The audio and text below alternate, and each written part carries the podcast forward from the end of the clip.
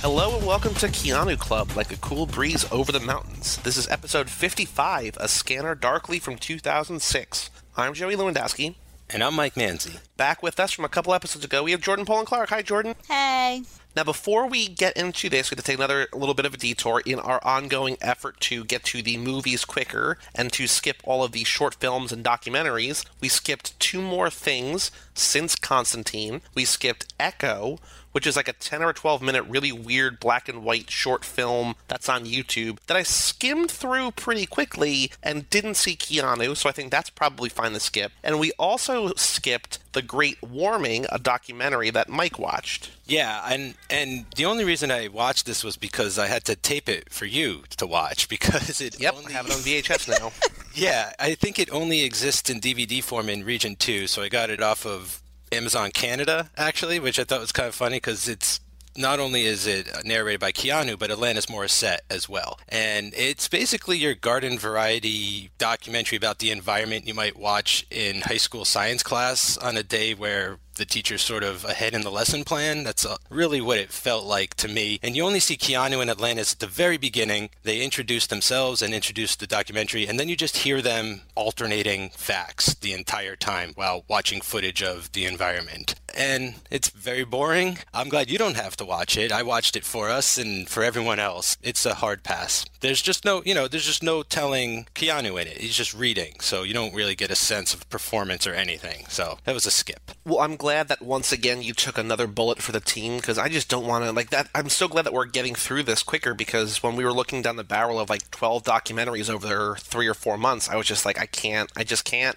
Yeah, I mean, I wouldn't. After watching it, I was like, "Wow, I really don't know what we would have talked about for this episode. Like, it would have been the shortest episode in history for real. Because literally, like what I just said about it is all I really feel there is to need to discuss about it.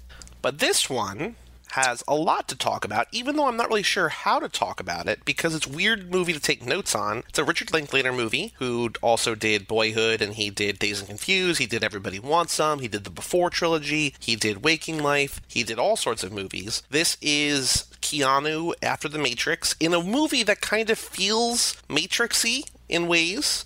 It's Robert Downey Jr. right before Iron Man, and it's Woody Harrelson. I don't know what's Woody Harrelson known for. White men can't jump in Zombieland. Like, is that like this is just in the middle of those? Yeah, yeah. Until he started training Katniss, I guess that's what he was Yeah. known for. And Woody So from that's just in Cheers. the, in, if the- in you grew the up.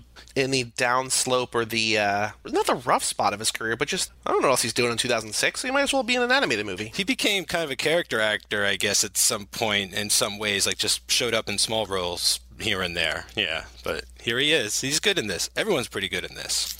It's weird to watch this movie for Keanu, considering Keanu is kind of the straight man in this, and Robert Downey Jr. and Woody Harrelson are so weird by comparison, and also that much more entertaining. And I know Keanu's got like the real narrative and the real things that happen to him, but in terms of enjoyment, Robert Downey just steals this movie in terms of being fun and weird, and you know exactly the same kind of character he is. Like he's basically Tony Stark if Tony Stark was a drug addict in an animated world. He's like like if someone like shook up Tony Stark. I feel like he's just playing himself as a drug addict, like because at this time, like he was kind of his career was really down because of his drug use. Like he went to prison, he was waking up in strange people's bedrooms. Like it was really, it seemed like it was getting really bad at one point, and no one would touch him, and he wasn't really making high-profile films. And this kind of feels like, yeah, it's like right before Iron Man. It almost feels like a, a part of his comeback trail in a bit, and he seems very close to this material. Like I totally buy him in this.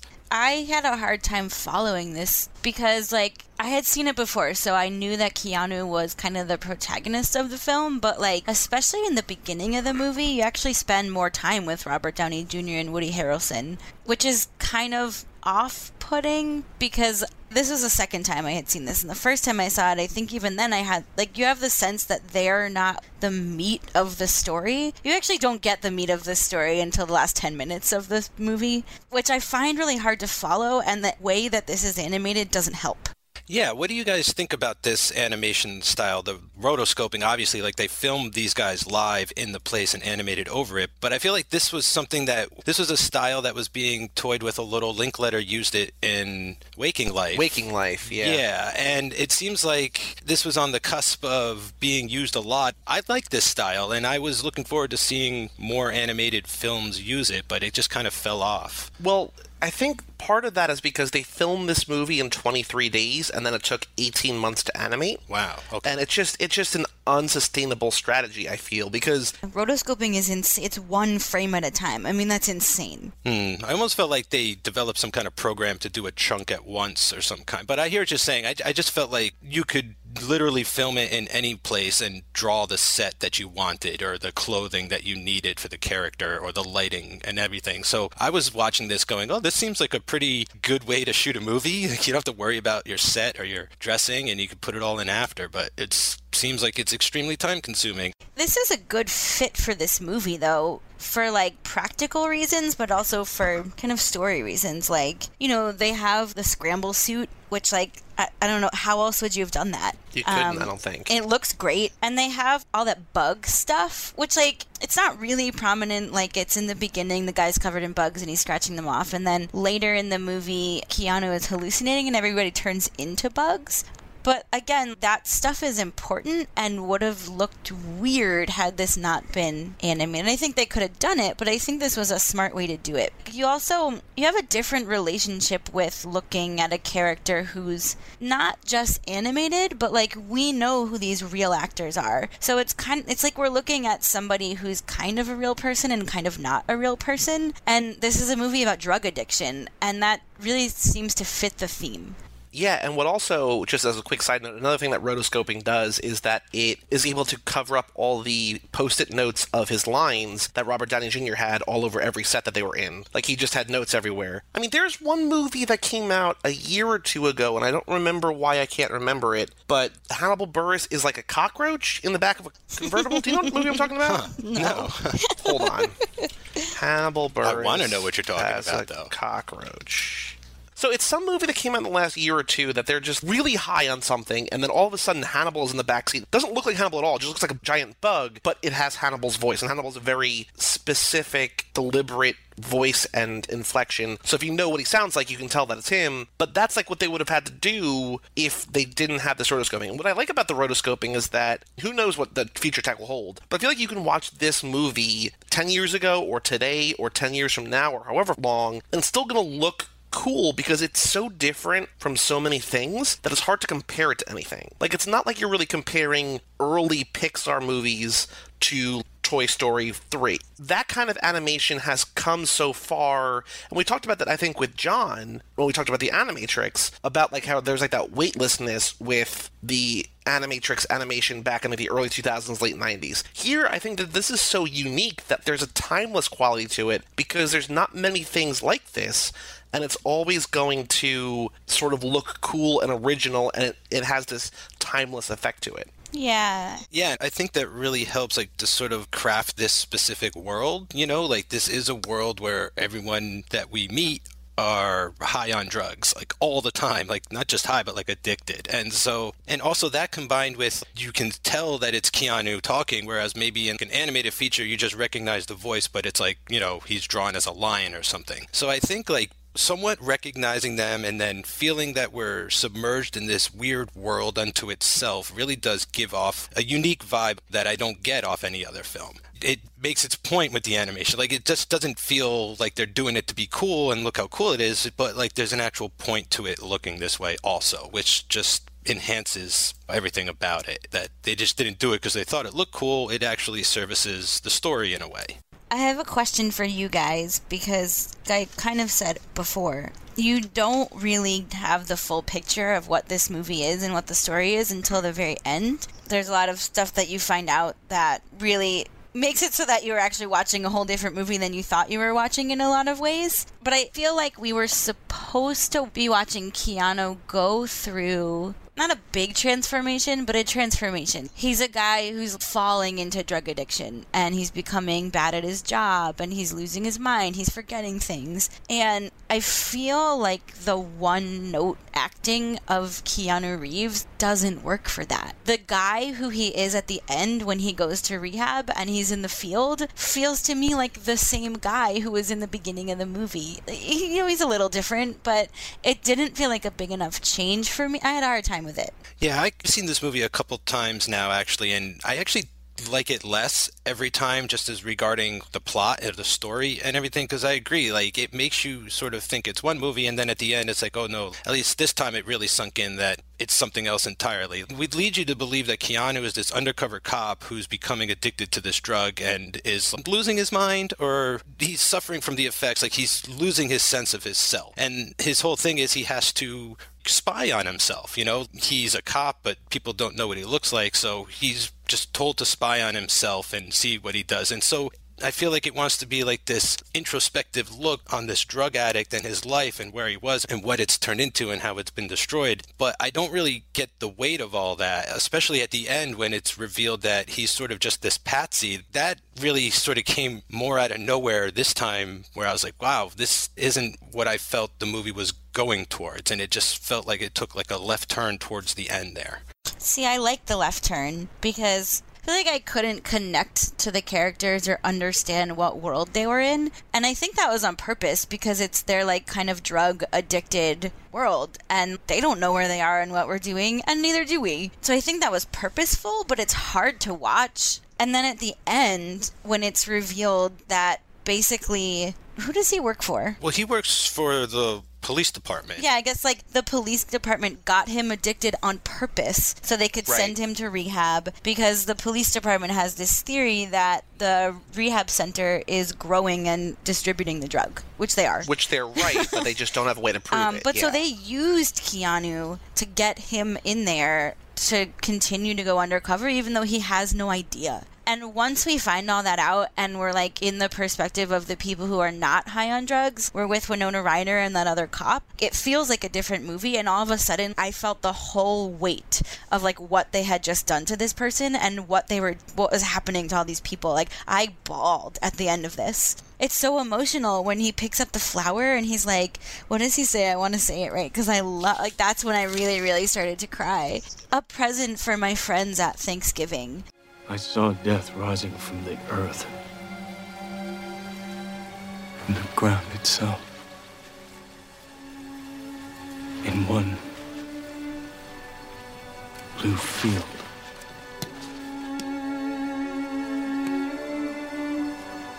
A present for my friends. At Thanksgiving.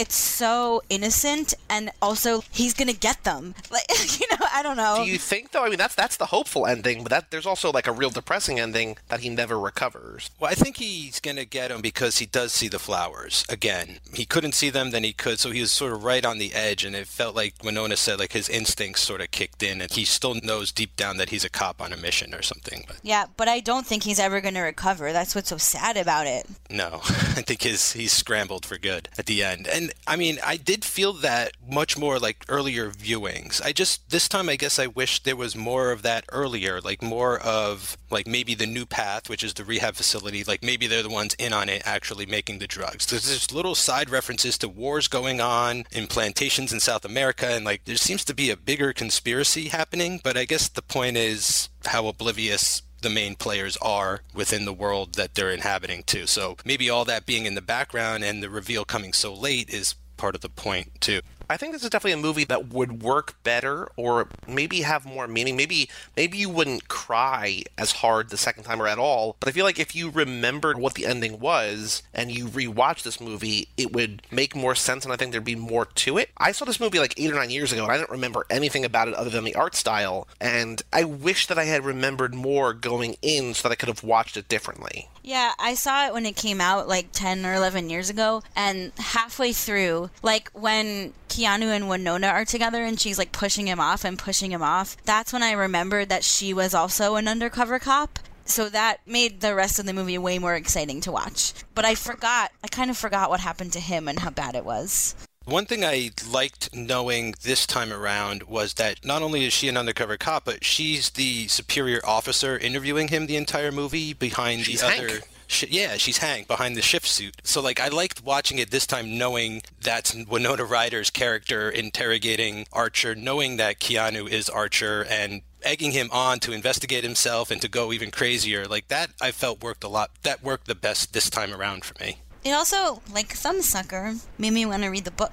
I Oh, I actually like, read this book. Was it good? like, I feel like you couldn't be so disconnected from the book as I felt from the movie the whole time. It's really close from what I remember. There's a little more in the book actually about the new path possibly being connected to the drug and, and it being, you know, I think you're in on the scheme a little earlier than you are in the movie. But for the most part, I remember it being incredibly faithful to the book. Like there's the conversation about the 18 speed bike, you know, that scene, I mean, that, that when they're in the car and the brakes are going out, like I just remember all these sort of little episodes from the book because I would imagine that a lot of them are based off of real life because a lot of this Philip K. Dick based on his actual friends and, and their situations with hardcore drug abuse. What also is probably not in the book is what might be my favorite line in the movie, where they're talking about Leonardo DiCaprio, that old Leonardo DiCaprio movie, Catch Me If You Can, and then that was before he got into his Elvis phase. And I was like, oh man, I want that phase so bad. like, I want a bunch of movies where Leonardo DiCaprio plays Elvis. Like, that's great. I want that so bad. I just kept thinking of Fat DiCaprio because when Elvis got older, he just got fatter, and then it made me want Fat Keanu, and then it just reminded me of all of that disappointment during that phase of Keanu Club. Yeah, the Fat Leo or the the Leo and the Elvis phase. Was there a fat Keanu? There were three different movies. There was one movie where he was heavier because he got hurt playing hockey and gained weight. And then there was a two movie thing, The Watcher and The Gift, where I had been lied to by multiple people in the months leading up to it that fat Keanu movies. And he's not fat as just big and intimidating and scary. And so, not that I want to see like a movie star gain. I mean, although on Sunny, like when Mac got fat, like it was funny. Like I want to see Keanu do that. I mean, I don't think that he's going to because nobody else has said anything from here on out. But I was promised fat Keanu and just never happened. So I want fat versions of everybody now. How old is he? Now, Yeah. he's 52. He's the same age as Cage. He's a couple months younger than Cage.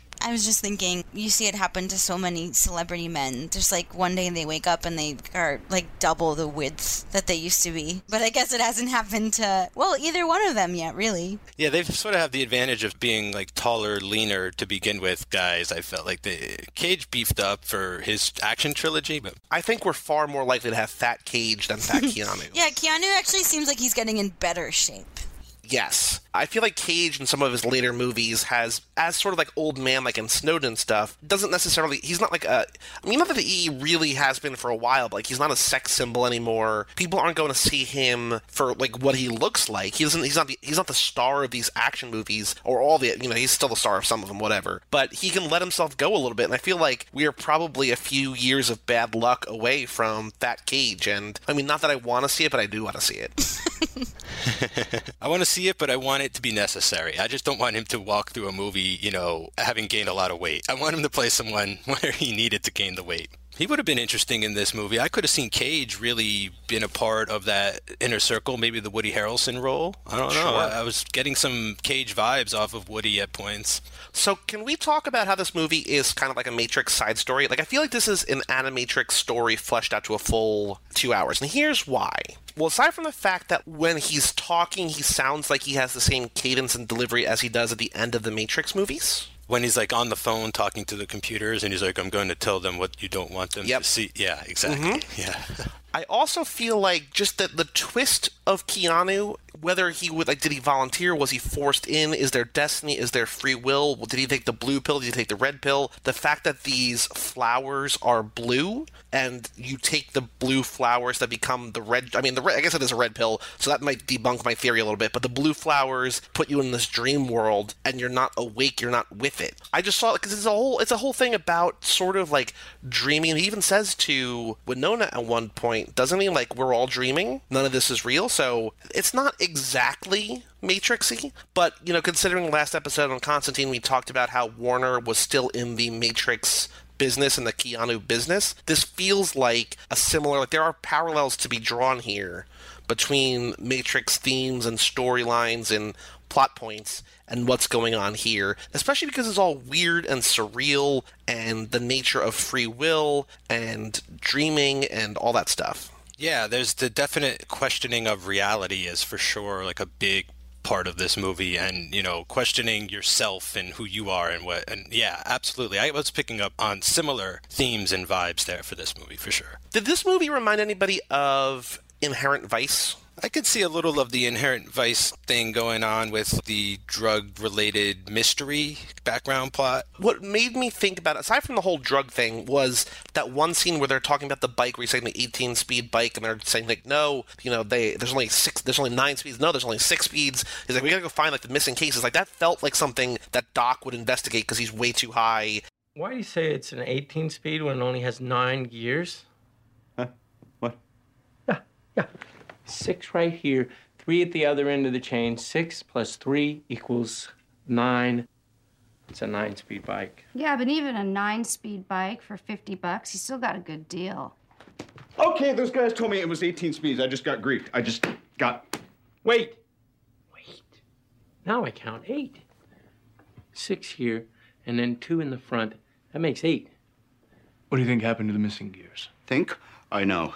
They were probably working on it, these gypsy grifters, with improper tools and no technical knowledge, no understanding of reverse engineering. And when they attempted to reassemble it, they panicked. They got scared and they left nine orphan gears. They're just laying on the floor. They're probably still there on the floor of the garage. Let's just go rescue the orphan gears, dude! Don't you see that that's part of the plan? They're going to try to sell them to me, not give them to me as they rightfully should have, as included in part of the original sale price. Oh my God, there's no telling what else they've bait and switched. Yeah, but all of if all of us go together, oh, they'll they'll they'll give them back. Oh, you bet they will. Oh, you bet they will. Let's just go as a team, okay? Wait, wait, wait, wait.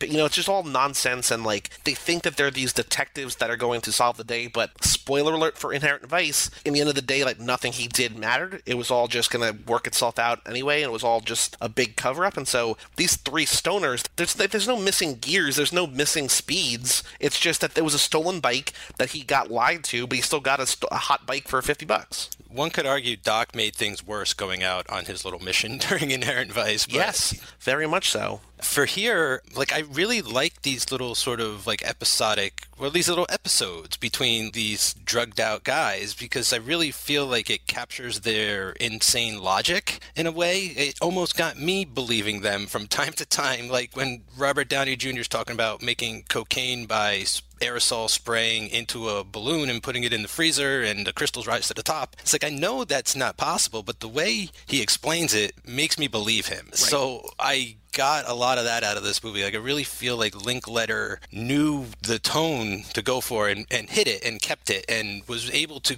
really augment it. Like you could get like the low sort of melancholy drugged out versions with Keanu, and then you get those manic versions with uh, Downey and everything. You know, but it, it all feels connected and like natural. Like it all feels like it belongs together.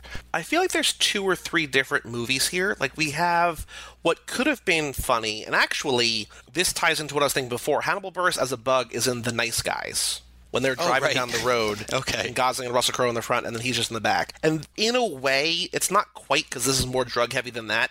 But the Robert Downey, Woody Harrelson stuff feels kind of nice guy is he? Like that's one type of story. Then we have the depressing drug, for lack of a better comparison, sort of like a Trainspotting kind of thing. And then you have this whole cop criminal thing running throughout and sort of three different stories that I feel like work well together, but watching it this time not remembering how it ended, the Keanu stuff is so depressing and the cop stuff feels until like the end sort of feels like shoehorned in. You know what I mean? Like it doesn't necessarily feel like it fits and ultimately it does wrap up, but I wanted more of like Robert Downey Jr. and Woody Harrelson just shooting the shit like talking about cars. Like I wanted those characters in a movie like Dazed and Confused where we're just hanging out with them and they're just fixing cars and just making fun of each other. Like that's kind of what I wanted for a while until it wraps up and then you sort of, you know, they kind of go like when the movie gets going and the movie gets real and like real stuff starts to happen, they kind of go away and it becomes all about Keanu and Winona. Well, I feel like they don't go away as much as they. Uh, it changes because Robert Downey Jr. starts to. Uh, he keeps going into the cops to kind of narc on Keanu. So I feel like we start to see him differently. Yeah, I mean, I started wondering why would he incriminate this guy he lives with? He's just going to incriminate himself. But then I came around to thinking like, oh, like he keeps saying Keanu's like this terrorist or part of a terrorist cell when in fact Downey is the one being suspected of that. So it's kind of like the thing of blame the other person for something you've done to throw them off the trail a little bit, something. So that's kind of what I was getting at with Downey, and then I was like, oh, he's being very duplicitous, and yeah, I, from that moment on, I was sort of watching him more because there's that other scene where he almost lets Woody Harrelson die, right, like choked to death on the floor. So you're like, this dude is not who he says he is. There's something else going on. We're not going to find out what it is, but I feel like you're supposed to be aware that out of everybody, he is indeed the one to watch that is the most dangerous. He, he kind of goes from in the beginning to like, oh, look how fun and like funny and like, wouldn't it be fun to hang out with this guy on drugs? And then to like, I don't even want to be near this guy when we're sober.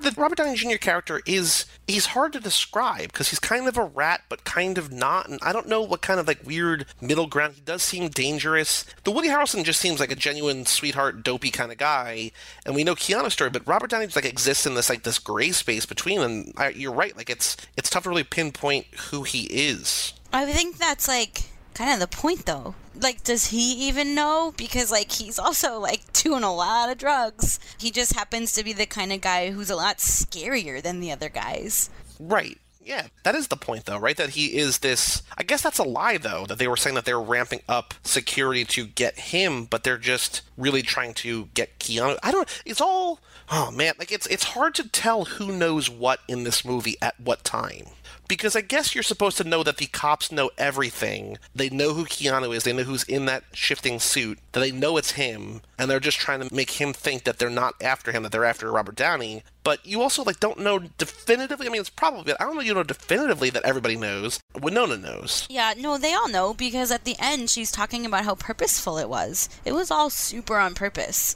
They used him like and you know got him addicted to drugs. It was all part of the plan. I feel like.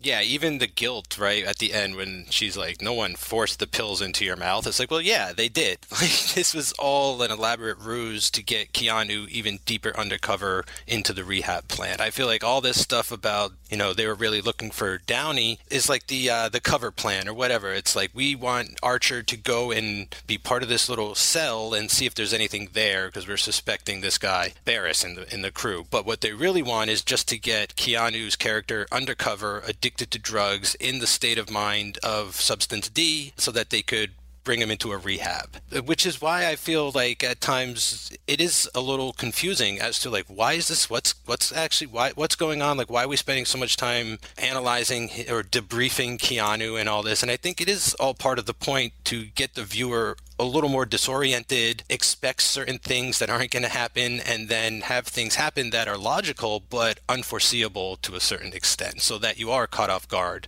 in a way that is similar to the character. I mean, it's all just one big crazy trip of a movie, right? Like when it comes down to it, it, it does get very morose at, at points, uh, but you know, drug addiction is a very heavy issue. So I feel like that's okay. It can do that, and then it, it, it has like those really fun, entertaining moments of what you want to see people on drugs in movies acting like. You know, it gives you sort of the fictional fun part too. Not entirely fictional, but I mean, it shows you the fun, but it definitely doesn't stray from the consequences, right? Because like this is a very, you know, it is meant to be a heartbreaking ending to this guy. Like this guy who was just chewed up and used by a drug for other people's purposes, and that happens every day. The story is set up to be depressing. That we're like we're only seven years into the future, I think, so it's not that far off. And there's a drug that 20% of the population is addicted to, and there's basically no recovering from. So not only is Keanu's story depressing, but the entire landscape, the overall story, is depressing too. Yeah, that was one thing that didn't sink in until this time too. Is like just about everybody you meet that isn't an authority figure is probably on substance D. You know, maybe even some of the cops too. It's like everybody's going crazy. Do you think, like, I kept finding myself thinking how much more depressing this probably would have been if it wasn't animated? And they could probably do that now with the extent of CGI and all that, but I think it would be yeah, it would be too depressing. Like I, I kind of think you need the visual disconnect from our world to sort of absorb this type of story to make it not feel real at times. Can we talk about, and this might have been, this is changing gears for a second, this might have been a lie. I don't think it was, although maybe, who knows really. But this movie paints Keanu as a type of character that we haven't seen much, surprisingly, and that's Dad Keanu. Oh yeah. I was trying to think of all the other movies that we've done, and the only other one I can remember for sure that he had kids is another episode Jordan was on, Parenthood. yeah, at the very end. Oh, Yes. barely. Yeah, he kind But, of but, had but that's but I mean that's the point of it, right? Because like they- she gets yes. pregnant, so they get married. Um, was he a dad in The Gift? I don't think so, right? No. and Wasn't The Devil's he a- Advocate, or no? No. You're not there yet, but wasn't he the dad in some scary movie? Wasn't he a dad? Yeah, knock knock. He's not a dad. Uh, is he a dad? He's- I Knock Knock? watched. Oh, yeah, I, I, guess he watched the beginning, and he seemed like a dad. Well, he's definitely uh, a husband in that, and his wife goes away. I don't remember if there's a family or not. I'm starting to think Dad Keanu is like Fat Keanu. It's just a myth. Well, because I was comparing it to Cage, and we had, I mean, Cage wasn't always a dad, but he was a dad in like The Family Man and Stolen. I feel like maybe part of this is because Keanu was a high schooler for so long, and unless you do that high school pregnancy movie, you're not gonna. Like, that's not gonna be part of it. You know what I mean? Then he was Ted for so long, and Ted's never gonna be a dad. And then he's been well, all like Ted is the the other. dad actually. At the end of that movie, he has little Bill. Yeah, I guess. that barely counts, but you're right. I know, I know. Um, and then like the rest of his career, pretty much is this like either stoner guy or uh, an athlete or a buttoned-up police officer kind of guy. And like none of them are just archetypically dad types either. So it's just strange that we're 55 episodes in, and he's been really like a dad has been prominent in like now maybe just Parenthood. Like it's not important here, and it might not even be accurate here. Like he might not be married with kids. That might be the drugs warping his brain. Right. And we only do get that one scene, but what a great domestic scene that sets, though. I bought him in that moment as that dad, you know, with the two daughters. He goes into the kitchen and he bumps his head on the cabinet. It seemed natural. It seemed like a natural fit for him. And if I could tell just in that quick moment, then I can tell like I want a movie where he is just straight up like legitimate the dad, like in a rom com or just in some kind of it could be a drama. I don't care. But like I do I do want to see him with a family, like playing the dad, talking to his daughter's boyfriend, whatever. I need that Keanu now that we've mentioned it. Well, even if he is a dad in Knock Knock, he, the kids are not like it's, that's Not not, what that the movie's movie, about yeah. at all. So yeah, so that I, I don't know that we're gonna get it. I feel like his wheelhouse is really to be like some kind of loner, though, like in so many things. But do you feel that way because of who he is, or just the type of movies that you've seen him in? Because like we've never seen him be a dad. Maybe like maybe you know we've never seen him do really a rom com. We've seen him do a lot of romance movies. Like maybe he'd be a great rom com rom-com. actor. well, no, because I mean, like we've, t- we've talked about, we've talked before. Like I, em- I emphasize it in that weird way for a reason because we talk about like Cage did rom coms and they were great. Keanu just does straight up romance movies. Like there's no calm in these in these romance. Movies. But movies. he doesn't do that many of those either. Like, what romance movies did he do? Hmm, there was a little bit of a A stretch. Walk was, in the Cloud. there was He's gonna do The Lake House. Something's Got to Give is a mm, romance movie. true. Sweet November is a romance movie. I take it back. He did a few. Another one that was sort of romancy, or that he, I mean, like my, my own Private Idaho is a romance movie in a way. You know, Much Ado is kind of a romance movie. Dracula has a romance subplot. Winona back from Dracula. Winona will Oh, yeah. return again in The Private Lives of Pippa Lee, which is just a couple movies down the road. So she's got a trifecta three timers club here on Keanu. But Keanu's been, and like, Parenthood's not like a romance movie, but like his his plot there, that's like a rom. That's like the main driving force there is a romance. So whether it's the plot that he's in or the type of movie, he's done a lot of romance, but he's never done a movie like It Could Happen to You, which I keep referring to because I just love Cage in that movie so so much. And we just haven't had it. Like, I don't know if he's decided in his mind that he can't do it, or people just never saw him in it, and so they never offered him that. Leonardo DiCaprio never has kids in movies. Well, that's because like Leonardo DiCaprio is like a 45 year old guy who flies around the planet by himself and just fucks women. But like that's who he is. but why couldn't he have kids in a movie? What does that have to do with anything? I feel like he's on a different, a whole other level, like a different tier. Like ever since Titanic, you know, he was just never. He was always the lead or the star, and the movie was sort of crafted around him. And it just seems like he's doing what he wants, not what he's. You know, like he doesn't have to take jobs. Like jobs have always just been like what he'd wanted. Yeah, like his Elvis phase. Not that he couldn't or wouldn't be great in like a romantic comedy, but I just feel like he's almost too big for that now. Or, Yeah, uh, no, just, You know, like it just was in a whole other stratosphere. And I don't think that what I'm saying about Keanu is necessarily unique to him, because I'm sure there's a lot of actors who never did I know. Well, rom coms. that's what I'm getting at. Like, Cage was so, but like Cage was so well rounded. I feel like you know the other one that we kind of were really close to doing instead of Keanu was Tom Hanks. he's been America's dad since he was like 20 years old.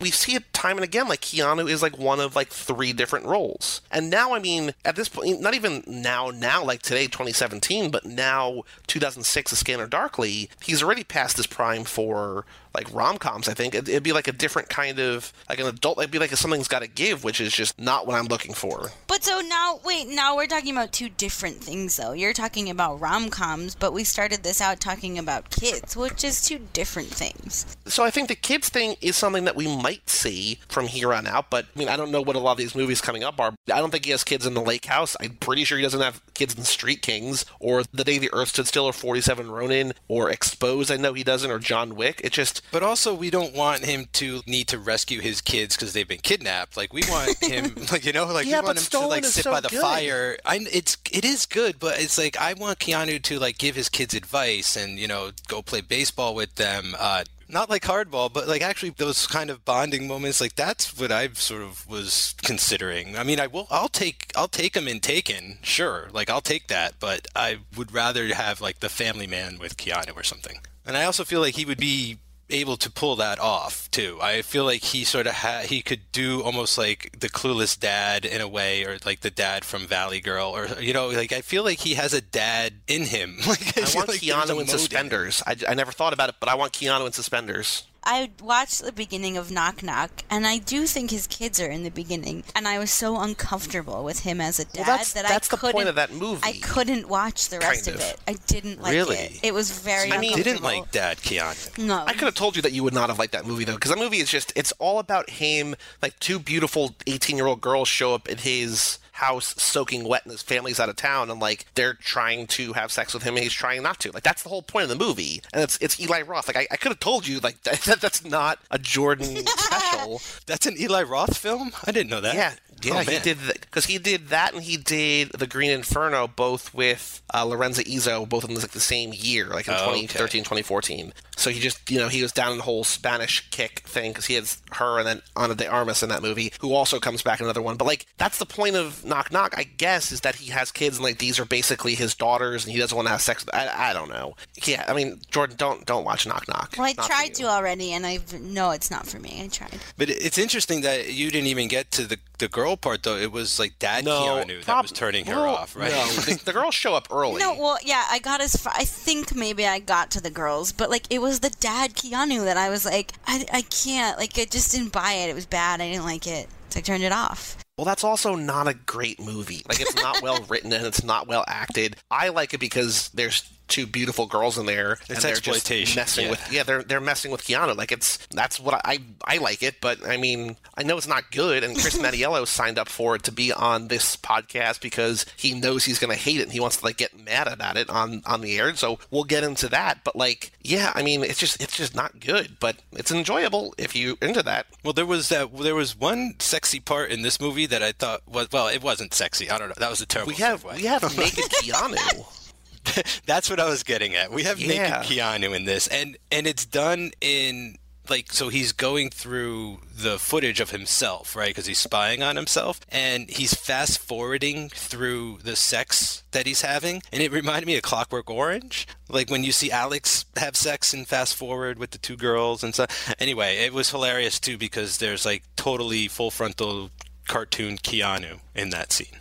And I was wondering, I mean, I'm sure that in the movie, like when Linklater was filming that, he wasn't naked. They just fixed that in post or whatever. Why wouldn't he really be naked? Because it's like, you see everything. I must have looked down. I didn't. I don't remember that. You see the woman comes back to his house and she's like, Are you gay? He's like, Not, you know, I'm, I'm trying not to be. That's why you're here or whatever. Whatever weird line he has. And then he wakes up and she's dead. And then it zooms out, sort of like, again, the Matrix, like the architect watching himself. And he's just sort of, you know, rewinding and fast forwarding. And like, he's fast forwarding and like the girl, like he's just sort of like around on the bed and he's just fully naked. Yeah, like you see him like go through the mo like that's why it reminded me of Clockwork because you really see him like doing it like doggy style the other ways and like he's they're both naked and yeah that's so that's why I was like, whoa, this is like very revealing. this is a Keanu we've never seen a side of yet. But that's the beauty of owning the DVD. If you own it, you can just go back and watch that scene. And Well, I, I can watch this for probably 20 more hours. I'm going to go back and watch that part. Really? nice.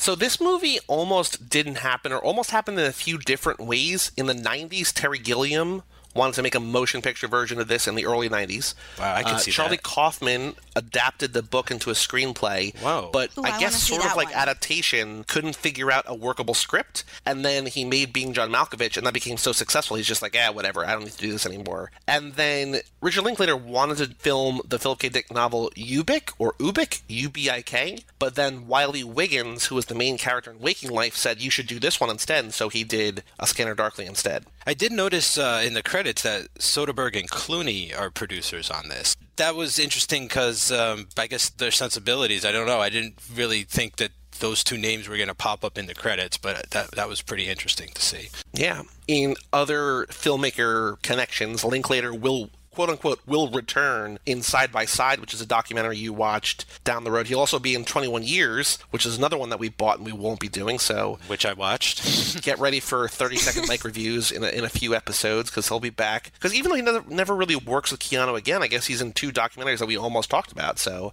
that's interesting. You guys skipped a lot. We're skipping a bunch, but like we're ending three months early, but it's it's way better this way. And it's stuff I feel like shouldn't have been on the docket in the first place. No, yeah, for fu- for future things, we are not making that same mistake. Like it's looking back at the Cage stuff when we were going so fast, watching like an eighty-minute Johnny Ramone documentary, and then talking about it for twenty minutes was like, whew, I got like a little bit of a break. But here, when we're only doing one a week, we've talked about this on earlier episodes. Like it's it's a bummer when you do a movie that's not great, but it'd be even more of a bummer if like the time you talk about Keanu for the week is like him on screen for two minutes talking about something. Like, it's just Yeah. Like that. There's nothing. That's not like when it's a mm-hmm. week long. Like that's that's nothing. Yeah, I'm so glad I didn't have to pull clips from the Great Warming of him explaining, you know, like climate change. The title is sort of a play on a Bible verse. Again, another Matrix comparison from 1 Corinthians chapter 13 verse 12, which reads in part, "For now we see through a glass darkly, but then face to face. Now I know in part, but then I shall know even as I am known." He says the titular line at one point in the movie too, when he's like wandering through his memories, going like, "Am I a scanner clearly or darkly?" Yep. I wish that I had cared about that more. I feel like that speech is supposed to be like a thing, and it didn't feel like it. Yeah. Also, and I'm just looking back through my notes. Another thing that just feels weird in retrospect is the Charles Freck thing, where he's they have like the real like the guy we start out the movie with, who is taking a shower and the bugs are crawling over all over him. Oh, I like him, that guy from Dazed and Confused and Empire Records. He wants to kill himself. And he messes up or something. He starts hallucinating, and then like this guy comes in to read him a list of all of his sins. And like a thousand years later, or a hundred years later, or whatever, they're only up to sixth grade, and that's when he finally learned how to masturbate. It's like Charles Freck thought, at least I got good wine, and like that's the last time we see him. Like it's just like a weird, like hey, we know this film is dark. Let's put this weird, trippy, sort of funny, amusing side story in here. Otherwise, this is gonna get real bleak. I liked that side story. That was one of the ones that like was kind of fu- I don't want to say fun to go on because he was killing himself, but like it was a really good use of the animation because this alien comes in. That was actually one of my favorite kind of side tracks that the movie went on, and I really liked that character animated because his face was really crazy. He he looked great animated. Yeah, I really liked him too. I, I like that actor. I liked him in this movie, and I, I wish there was maybe a, a, a few more side tracks or you know offshoots. Like if we followed Woody Harrelson for a scene by himself, just so we could get a sense of how these people operate when they're not in a group. You know, just to see what the dynamic is like a little more maybe i did enjoy that because i feel like as much as this movie wants to focus on the keanu character like that stuff does it is heavy and dark and melodramatic at times and it's the tougher stuff so it's good to just be lifted every once in a while in between all of the uh, very serious things going on Jordan, do you have any other ideas or thoughts or notes about A Scanner Darkly? Nope.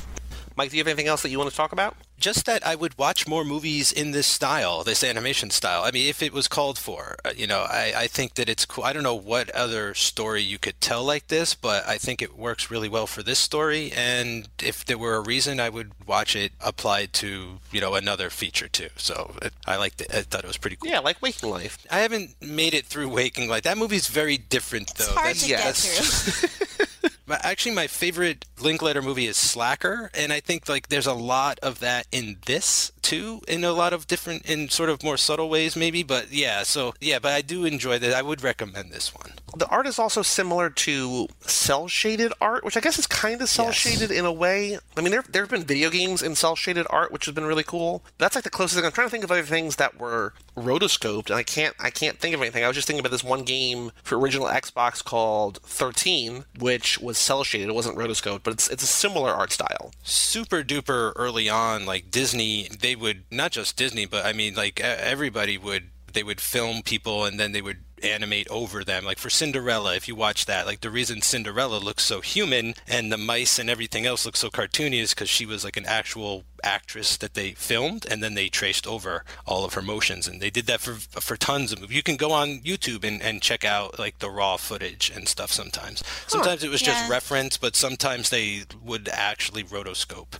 I'm looking at the list of rotoscoped movies, and it's mostly Disney movies. Makes sense. But it's a great technique i mean it's you know Yeah. it's really cool Any other final thoughts about this movie, or are we good?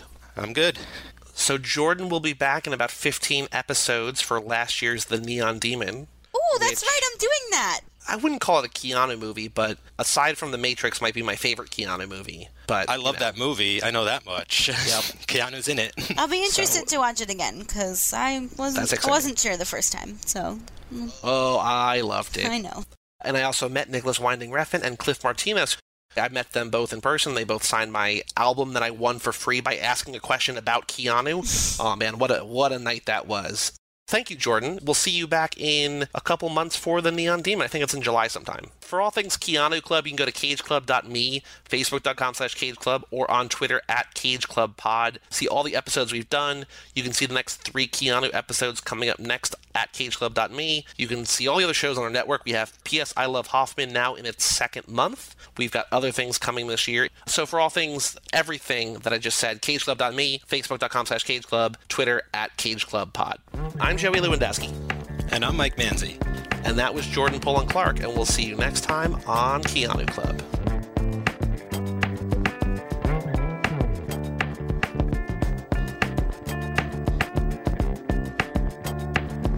What will grow crooked you can't make straight? It's the price that you gotta pay. Do yourself a favor and pack your bags. Buy Buy a ticket and get on the